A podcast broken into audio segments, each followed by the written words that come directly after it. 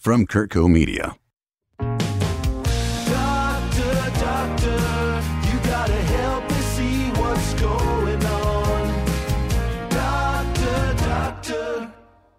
Welcome back to our new season of Medicine We're Still Practicing. In this new year, our world's most respected medical professionals dive into even greater healthcare challenges. And one thing is absolutely clear. They're selfless in their practice, and the best of them are making the world a better place through groundbreaking medical innovation. Today, we accelerate into our new season with two remarkable doctors. They are best described as compassionate heroes. First, of course, our host, Doctor Stephen Tabak. The other is Johns Hopkins' own Doctor Dale Needham. In this episode, we get to explore his groundbreaking work involving the outcomes and wakefulness of patients in an I C U. It's more important today than ever, and his work is changing the way hospitals around the world approach patient care. Doctor Tabak and I are pleased to share this with you today on Medicine We're Still Practicing. I'm Bill Curtis. Well, as you heard, our special guest from Johns Hopkins Medicine, Doctor Dale Needham. He received his P H D in clinical investigation from the Bloomberg School of Public Health and Johns Hopkins University. He's a professor of medicine at Johns Hopkins.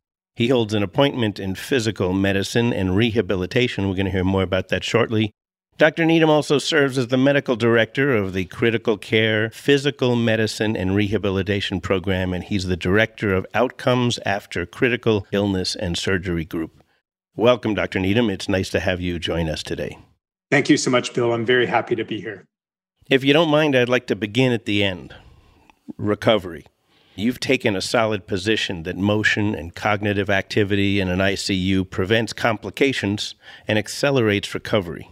How does that work exactly? Absolutely. This is critically important to patients' recovery before, during, or after the COVID pandemic. Traditional critical care has patients deeply sedated, lying motionless, with many, many severe, long-lasting impairments in their nerves, muscles, and brain. You know, people may come into the intensive care unit primarily for a breathing problem and need to go on to a ventilator, artificial life support. But these people that survive their I C U stay most often complain about problems with their thinking or their nerves and muscles, not with their breathing. So it's critically important that we think about the brain, the nerves, and the muscles, in addition to the heart, lungs, and kidneys when people are in the intensive care unit. A stay in the I C U affects your thinking?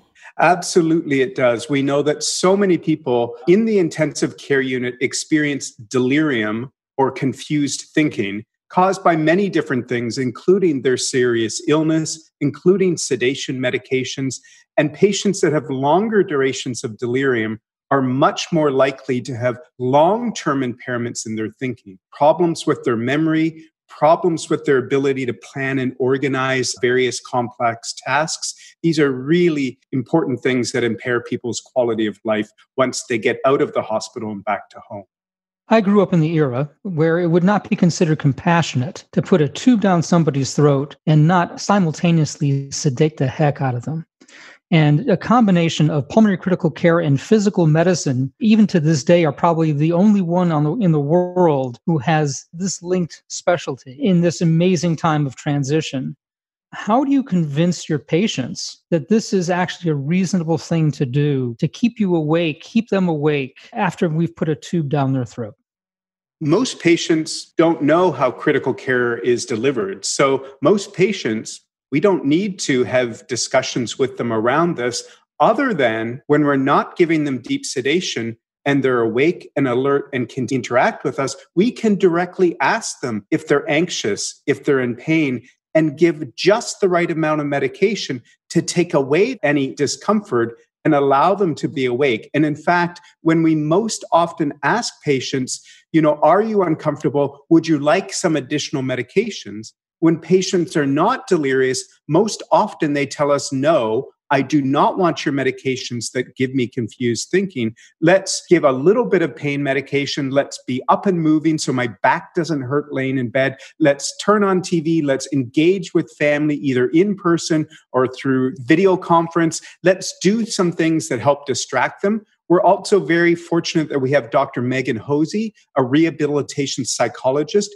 who will address issues of anxiety through talking to patients rather than trying to give them powerful sedatives that cause confused thinking, delirium, and long-term cognitive impairments. So did you have a difficult time in the transition?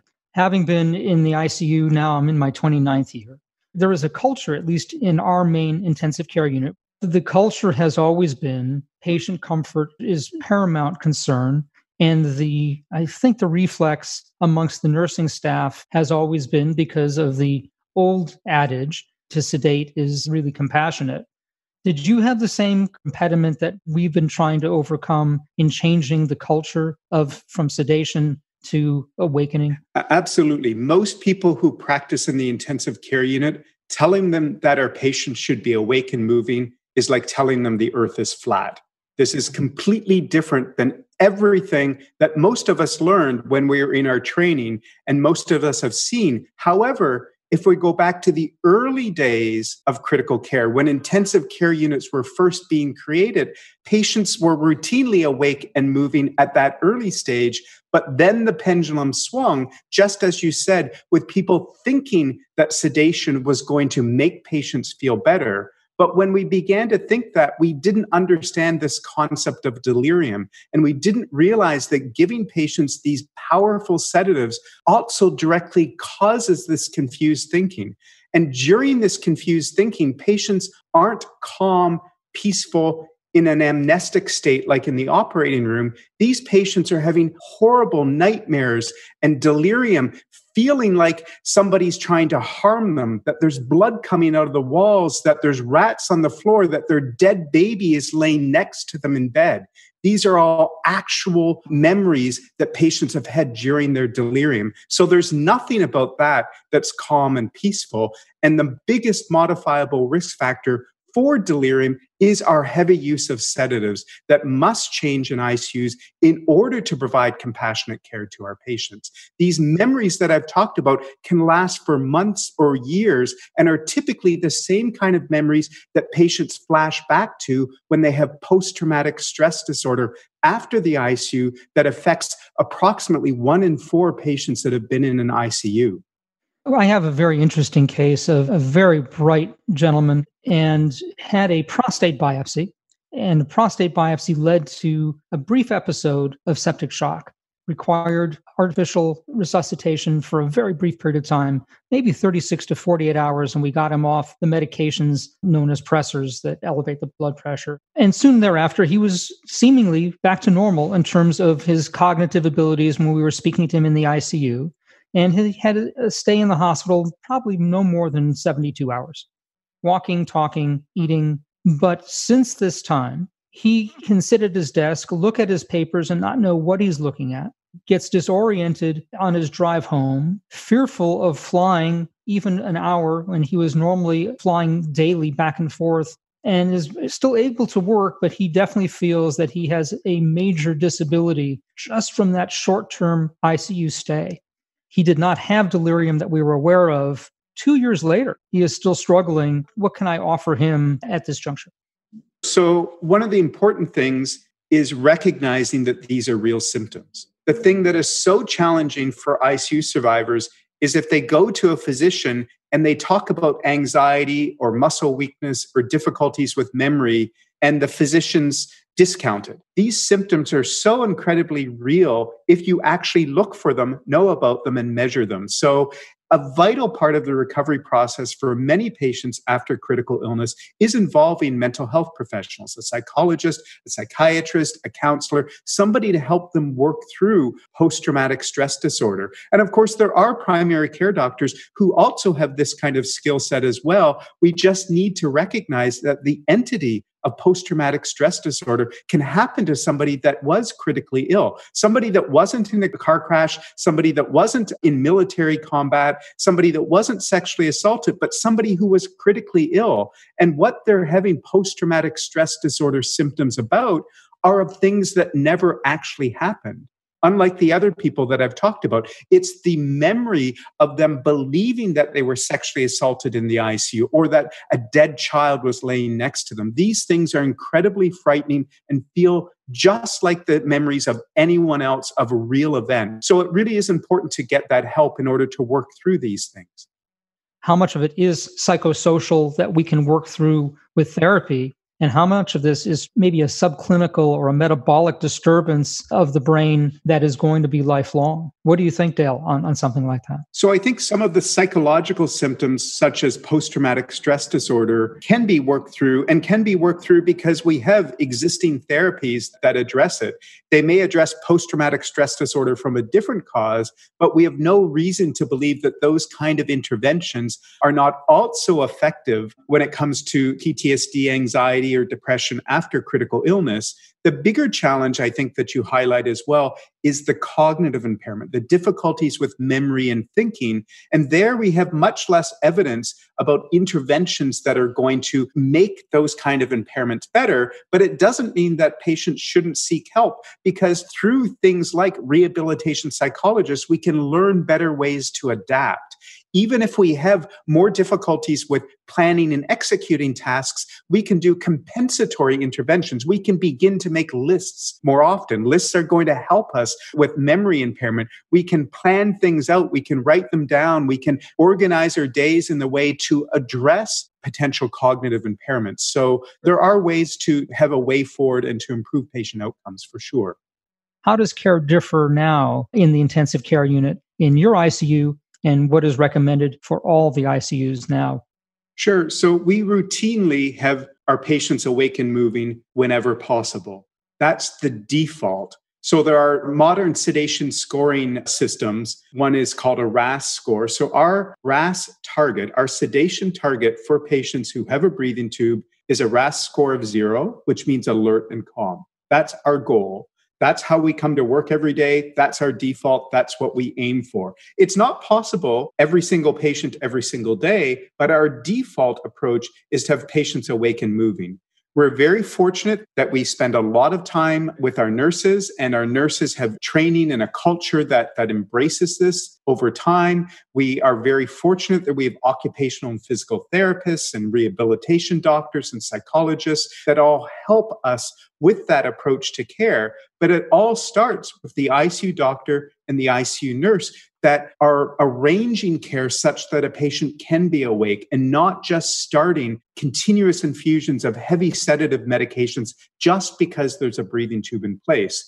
And importantly, this isn't just a practice at Johns Hopkins Hospital. The Society of Critical Care Medicine in two thousand eighteen released clinical practice guidelines called PADIS. These are guidelines for management of pain, agitation, sedation, delirium, immobility, and sleep, PADIS, P A D I S, and said that this approach to care is what the evidence tells us we should be delivering to all of our patients. And in fact, that same organization, the Society of Critical Care Medicine, has put together bundles of practical interventions to practically help I C U doctors and nurses and P Ts and O Ts come together to deliver this kind of evidence-based care. So I don't want anyone to think that this is something that only happens at Johns Hopkins, or this is something that, that's unique to us. There's a large body of evidence and clinical practice guidelines that tell us that this is how we should be practicing, as well as practical resources to help us with this, with this bundle of care to help our patients be awake and moving and have better outcomes. Okay, Doctor Needham, we're going to take thirty seconds and we'll be right back.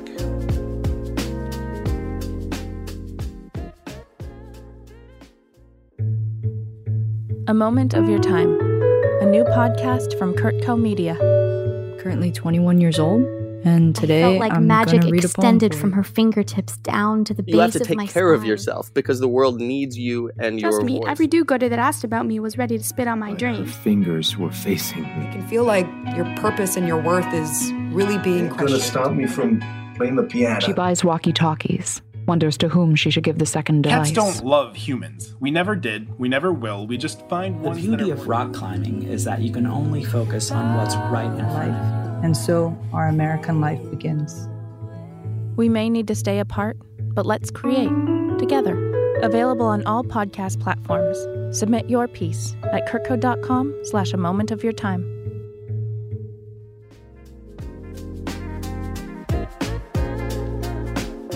Well, we're back with Doctor Dale Needham. Dale, I understand where you're coming from. I just can't imagine where you find the kind of staff, the kind of nursing and doctors that can handle the, wrapping their arms around the psychology involved with this and the care and the time. And you must be multiplying the staff in an I C U fourfold to be able to handle something like this as opposed to a bunch of patients that are basically sleeping.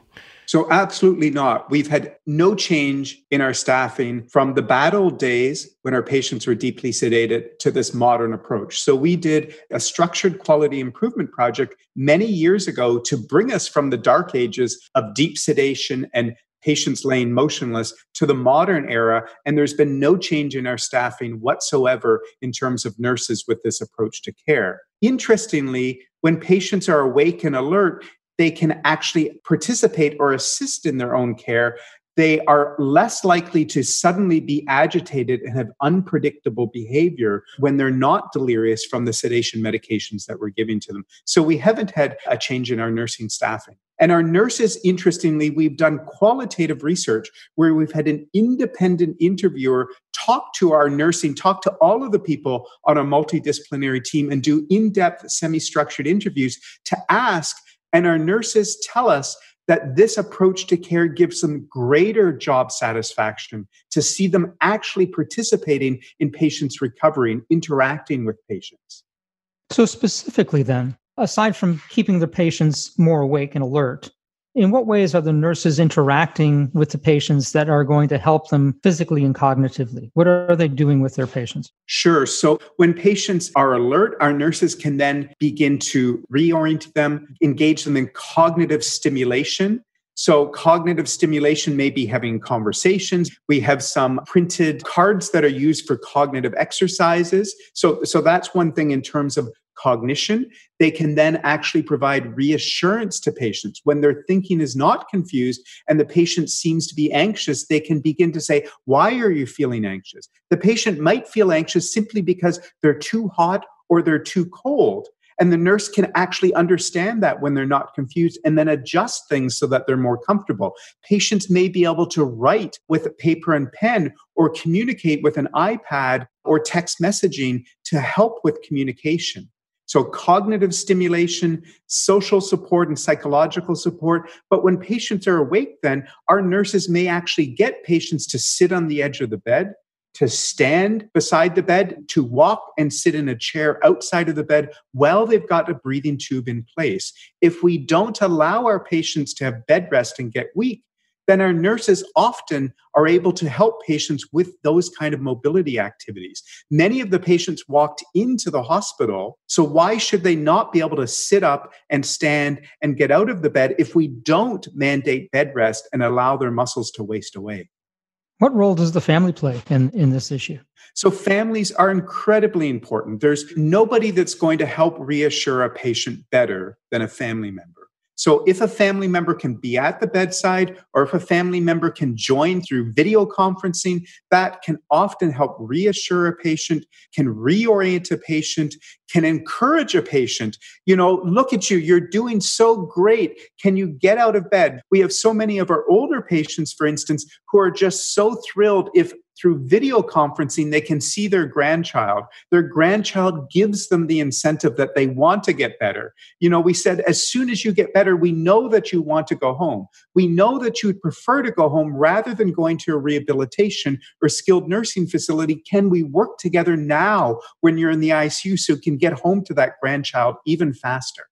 So, you know, I, I have to extend Bill's question because this notion that you did not have to expand resources, I can see where that's true with nursing staff because nurses are all, always very engaged and they're right there at the bedside. But from the physical therapist perspective, where before you had forty patients and half of them were deeply sedated, to now a culture change where everybody is awake. So now you are expected to do more in terms of not just range of motion, but in terms of actual increased mobility for these patients. How do you have enough support if you did not expand your physical therapy team? You're absolutely right. I am so fortunate that we did expand our staffing in physical therapy and in occupational therapy. And we did that through creating a business case. We demonstrated to the hospital that early occupational and physical therapy interventions both improved patient outcomes and reduced the length of stay. So we so-called bent the cost curve. We had better outcomes at a lower cost. We created a business case to the hospital saying this is a win-win. The hospital understood this and invested so that we did expand our O T and P T staffing exactly as what you said. I need to buy that study from you and present it to our administration. So we did create a business case, and actually we created an Excel model, which is a standard way that finance people talk to each other, that's freely available and downloadable so that a hospital can plug their own data in, create the financial analysis to bring to their financial people as part of a business case. So we really do want to create practical resources to help people improve care within their hospital, even if they're not a finance person to start with. Dale, I imagine you're probably involved next November fourth through sixth. Johns Hopkins has your tenth annual Johns Hopkins Critical Care Rehabilitation Conference. And you're actually giving away the recipes to all of your research and all of your actions. Absolutely, we are. And what happened is, as we've published more and more about this, we get so many asks for help by email every single day, and we simply don't have an ability to respond to all of them in the level of detail that we would want, because we want them to understand everybody's perspective, because it takes a team. So as a result, ten years ago, we created the Johns Hopkins Critical Care Rehabilitation Conference. We originally hoped that maybe we would have thirty people attend. In the very first year that we offered it, we sold out. We had three hundred people attend. That was the maximum capacity, with two hundred on a wait list. So every year since then, we've continued the conference to bring together our entire multidisciplinary team to, as you say, show the secret sauce, show what the research evidence is, but show how you implement it in practice, how you do culture change, talk about all of the practical things. In fact, we have patients and family members as part of that conference that talk about what the experience is like from their perspective, as well as so many frontline clinicians that aren't part of the research team, but are just part of everyday clinical care and saying how they actually do this in their practice. So it is a tremendous learning experience that we spend an awful lot of time to get out to people from across the United States and around the world. So question for you. I am, you know, for better or worse, in the private sector, and we have certainly embraced the philosophy and the tenets of early mobility and, and daily awakening and or maintaining wakefulness throughout this day. And so our patients are kept awake to the greatest extent that we're able to do so. We obviously order physical therapy and occupational therapy, but I think we still struggle in terms of that early mobility and really maximizing the patient's physical capabilities and even maximizing their cognitive capabilities. Where do we go from here if we don't have right now the extra resources from the physical medicine side? You know, speech therapy does a lot of the cognitive work, but it's a small team and they don't do a lot of cognitive therapy from that department. Is there something we can do as critical care specialists on our own, maybe teaching the nurses to do things that are even a little bit beyond their scope, or for even the physicians to do things a little beyond their scope to kind of bridge the gap until we get to the place where we have the added resources that we need?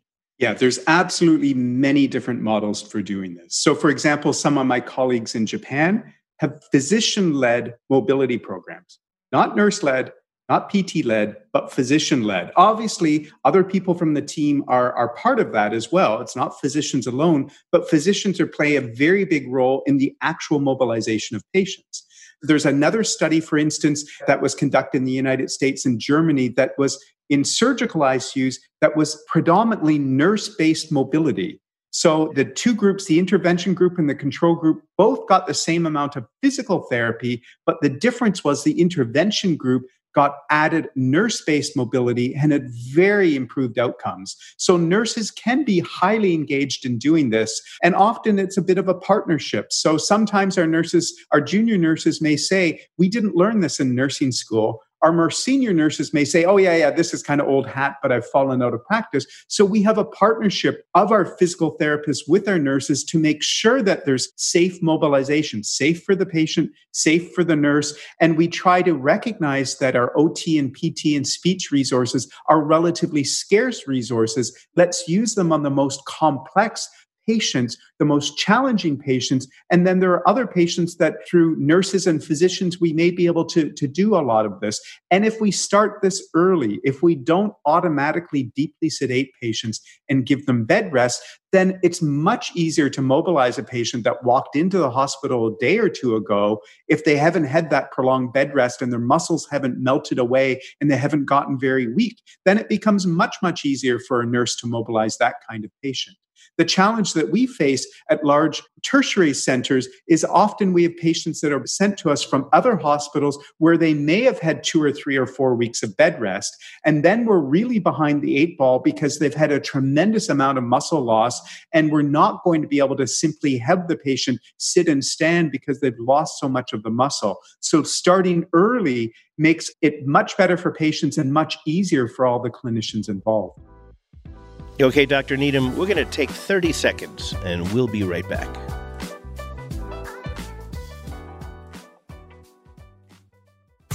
Hi, I'm Robert Ross, host of Cars That Matter. You might be wondering what makes a car matter, and I have a feeling you already know the answer. Some cars have changed history. Some you can hear a mile away. Some have lines that make your heart skip a beat. If a car has ever made you look twice, then I think you know the ones that matter. Join me as I speak with designers, collectors, and market experts about the passions that drive us and the passions we drive. Cars That Matter, wherever you get your podcasts. Okay, we're back with Doctor Dale Needham and Doctor Stephen Tabak. So let me ask you a bit about our COVID situation. And obviously, we're going to be dealing with COVID patients in the hospital probably throughout the rest of twenty-one. So this is now potentially just a new way of life. In your hospitals, both Steve and Dale, you're still dealing with flu patients that end up getting pneumonia and taking things to another level, right? So with COVID, Doctor Needham, you've noticed some long-term both physical and cognitive impairments that you've already seen rear their ugly head in the fight against COVID. What have you noticed and what unique care are you trying to administer in your I C U for such patients? You know, before COVID, with the Society of Critical Care Medicine about a decade ago, we got a multidisciplinary group of stakeholders together and created the term post-intensive care syndrome, or PICS, P I C S. We created that not as a scientific term. We created that because we needed to raise awareness and educate patients, families, doctors, nurses throughout the hospital and throughout clinics that many patients survive an I C U stay with physical, cognitive, and or mental health problems. We are seeing these same kinds of things in our critically ill patients that have had COVID as well. These can be long-lasting impairments in one or all three of these areas. And it is a very, very big challenge. And what's happened is that many people that aren't familiar with long-term outcomes after intensive care are thinking that these are magically new problems. These are COVID-specific problems. But many of these are problems that were also around before COVID existed. And these are the kind of problems that created our Johns Hopkins Critical Care Physical Medicine Rehab Program to start having patients awake and moving early. But to address the huge influx. So the difference during the COVID pandemic is that in the history of critical care, we've never had this many seriously ill patients. So what might once have been a very rare complication, now that we have so many more patients, we're seeing that kind of complication in a greater number of patients, despite it being perhaps the same percentage of patients. So the absolute number has increased. And to rise to this challenge, I'm so proud to be a colleague of Doctor Ann Parker and Doctor Emily Brigham, two pulmonary and critical care doctors at Johns Hopkins who have started the Johns Hopkins PACT Clinic, a clinic specifically dedicated to the care of patients who have had COVID, patients that were critically ill or not critically ill. And that's done specifically in partnership with our colleagues from physical medicine rehabilitation. So they have created a clinic specifically for COVID survivors to have that multidisciplinary team together to help improve these patients' recovery. Is there anything that they're doing specifically that's different than they would otherwise be doing for a post-critical care syndrome individual specific to COVID? Or is it just more of intensive therapy because we have so many people now who are suffering from this? For the most part, many of the things that are happening would be the same things that are happening before COVID. But we need to keep watching for, are there any things that are particularly unique or different? So there is an eye out for these things. And what's so great about this kind of clinic where patients come together and so many of them can be seen by the same people is that they can easily begin to see if there are trends. Are there problems with heart function? And if there is, then there's one or two specific heart specialists that will see these patients. Is there a problem with balance or with having low blood pressure when you stand up and a fast heart rate, something called P O T S? If there's something like that, there's somebody else that that patient can see. So I think we're still at a pretty early stage. Many of the reports that we see with post-COVID outcomes are the same kinds of things that we know about. So for instance, we published a report before COVID looking at fatigue symptoms in survivors of critical illness, patients that have been in an intensive care unit. And we found a year later that roughly two-thirds of patients report clinically significant symptoms of fatigue a year later. So when we're seeing COVID survivors also talk about fatigue in the weeks and months after, that's not saying to me that there's something unique to COVID yet. But through these specialized clinics, we can pay very careful attention to see if there are new things or trends, and then begin to think about interventions that may be needed. So I think we're still learning an awful lot right now.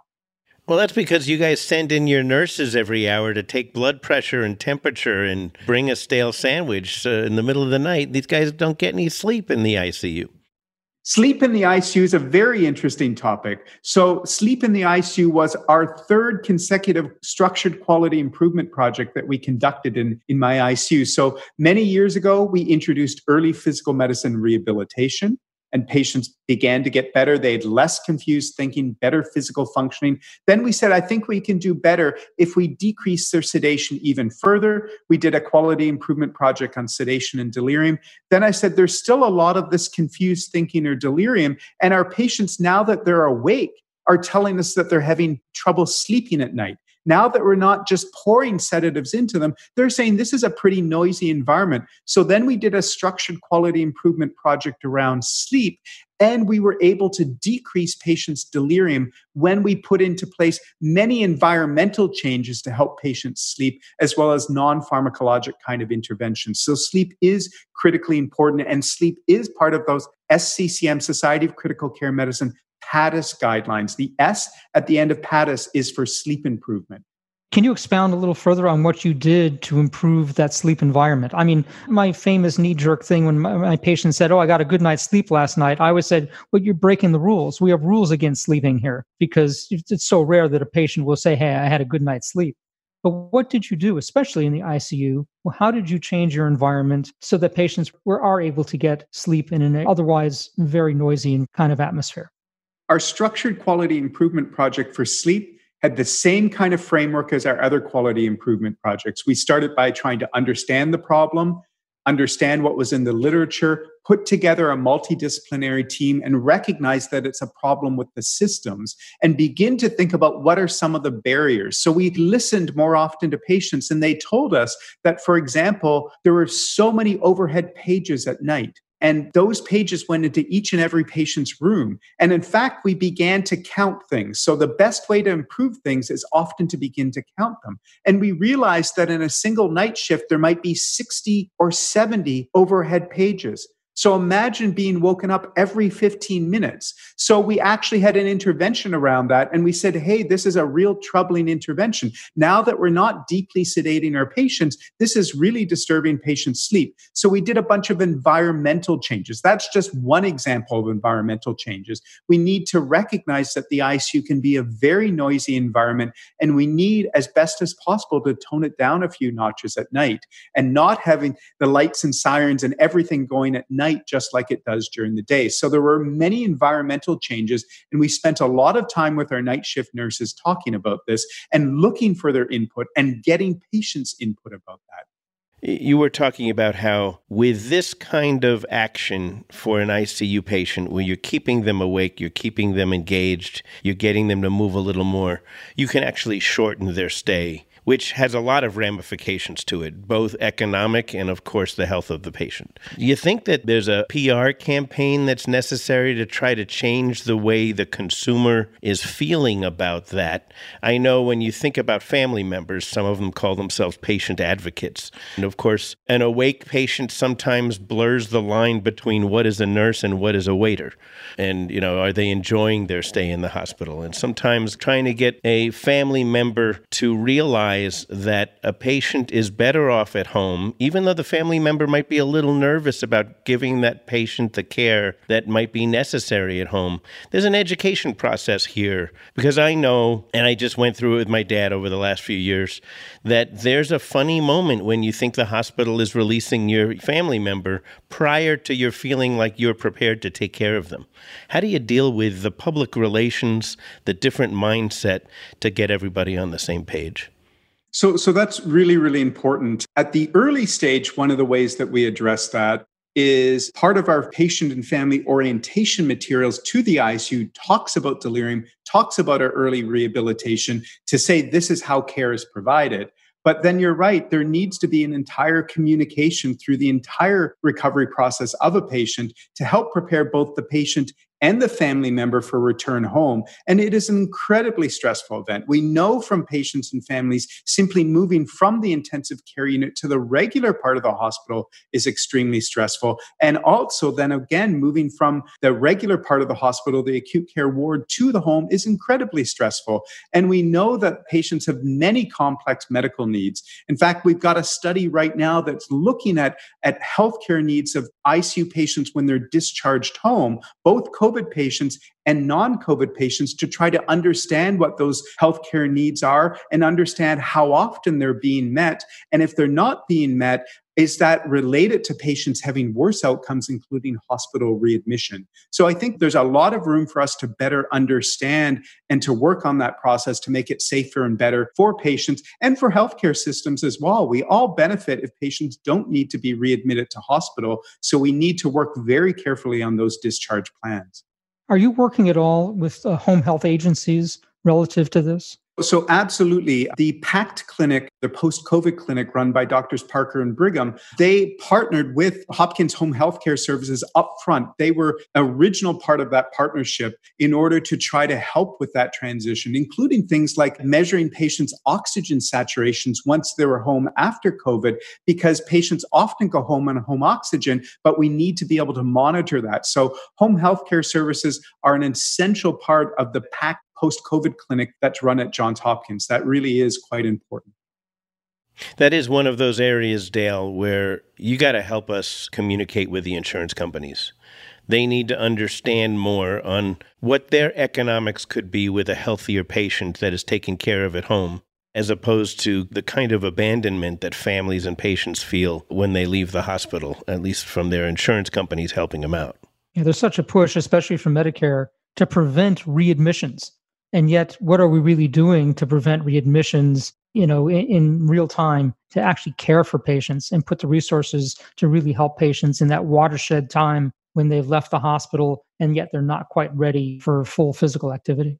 And I hope one thing that will help is this study of ours that, that I've mentioned. It's called APEX, or Addressing Post-Intensive Care Syndrome. So it's a federally funded study to actually measure, empirically measure about these discharge needs and the implications of patients having unmet healthcare discharge needs and readmission, to empirically show that there's a link between these two things. And we hope that that's a first step towards influencing that discharge process and the outpatient delivery of healthcare services. If a person becomes confined in an I C U, what advice do you have to that patient, to our listeners, in case they someday find themselves in an I C U? What should they be doing as patients while they're lying in bed that can help their own recovery?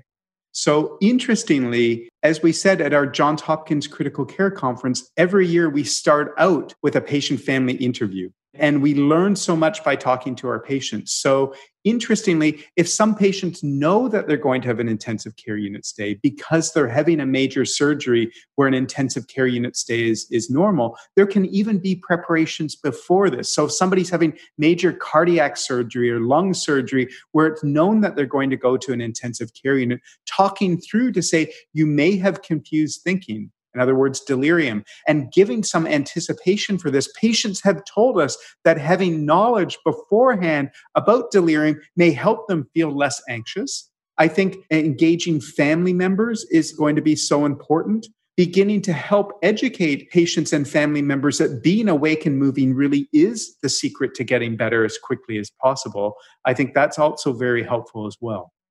Hey, Dale, what if one of our listeners feels that they're experiencing the symptoms you've described long after they have left the I C U? What would you suggest they do? How do they handle it? So that's not an unusual situation in that sometimes patients suffer in silence and think that they're the only one that's having these problems.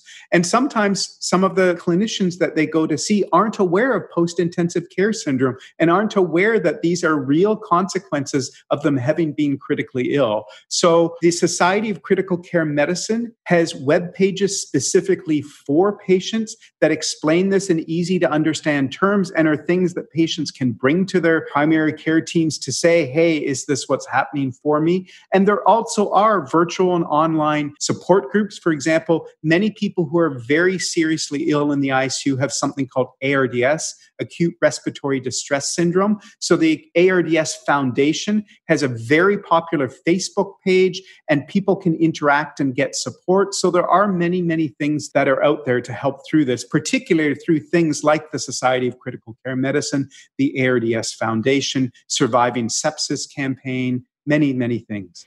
Interesting. Last quick question. And there seems to be a bit of a trend where virtual reality is being used in patient care, especially once the patients go home. Can you talk about that just a bit? Sure. So there is interest even in the intensive care unit. So before I get into the virtual reality, part of our rehabilitation for some of our patients, physical rehabilitation, may involve interactive video games. So for some of our higher functioning patients that need a challenge, they may use a balance board. They may do boxing to work on their arm strength and coordination. They may do bowling, you know, and it also provides some sort of engagement and fun element as well. So interactive video games may be used for patients that are on life support machines when they're awake, alert, and, and can move around. In terms of virtual reality, there are people who are interested about, yes, could we change the perception of the I C U environment to make it less scary for patients. That's something that's not sort of within my area of expertise, but it's something that I've heard a little bit about. And I think people are interested even in the I C U environment and thinking about it. But certainly, of course, there's going to need to be a lot of investigation to look and see what the patient's perception of that is. And is this safe? Is this feasible? Is it beneficial? But these are interesting ideas that many people are thinking about. That's it, Steve. I think you need bowling. And without a doubt. Doctor Dale Needham and Doctor Stephen Tabak, thank you again for joining. And thanks to our producer and editor, A J Mosley. Audio mastering is by Steve Rickyberg. And the music for We're Still Practicing is composed and performed by Celeste and Eric Dick. Please take a minute to hit the subscribe button. All that does is let you know when our next episode is posted, so you don't miss it. We'll see you next time. Stay healthy. Bye-bye. Doctor, doctor. From Kirkco Media, media for your mind.